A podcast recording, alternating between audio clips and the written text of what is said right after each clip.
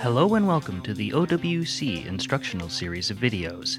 In this installment, we will be upgrading the hard drive in the 17-inch unibody MacBook Pro introduced in early 2009. We have gathered the tools listed at the beginning of this video, are working on a static-free work surface, and have shut down the computer. We are now ready to begin.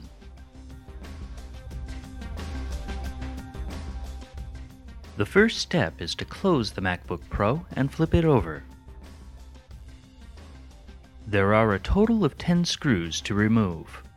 The six screws along the bottom are all the same size. Use your double zero Phillips screwdriver to remove them.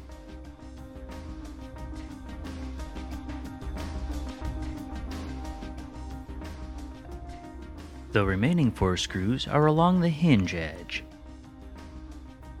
The far left screw is shorter than the other three, which are considerably longer. We are now ready to remove the bottom cover. Starting near the hinge side, simply lift up on the bottom cover. If the cover is difficult to remove, use your nylon pry tool to gently pry up in these two spots, then lift the whole cover straight up to detach the center clips. Now that we're inside the computer, you should be able to see the hard drive to the lower right. Loosen the two screws holding the hard drive retainer bar in place, then remove the entire bar.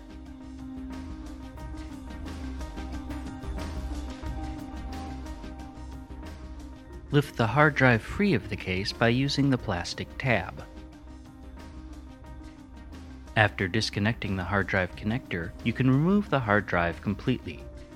Using your Torx 6 screwdriver, remove the four screw-in mounts around the edge of the drive.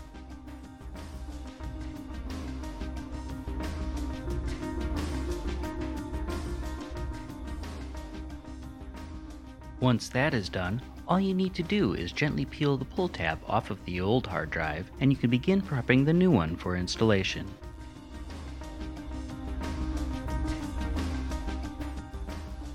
Attach the four screw-in mounts to the new drive.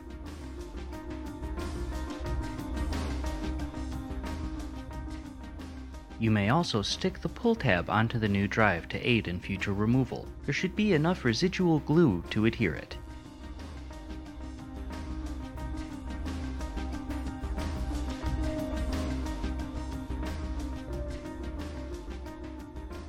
Attach the hard drive connector to the new drive then slide it into place as shown.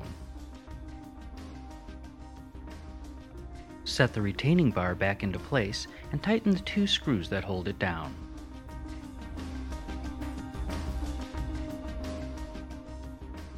Set the bottom cover into place, then gently push down over the clips on both the sides and the center. You should hear a snap as they clip together. Replace the six screws along the front and side edges. You should note that these screws do not go in straight down, they go in at an angle.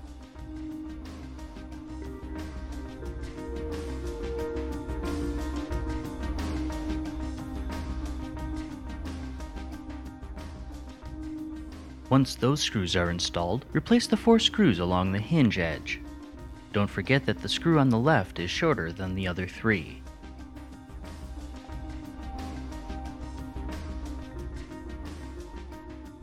You may now turn your MacBook Pro back over,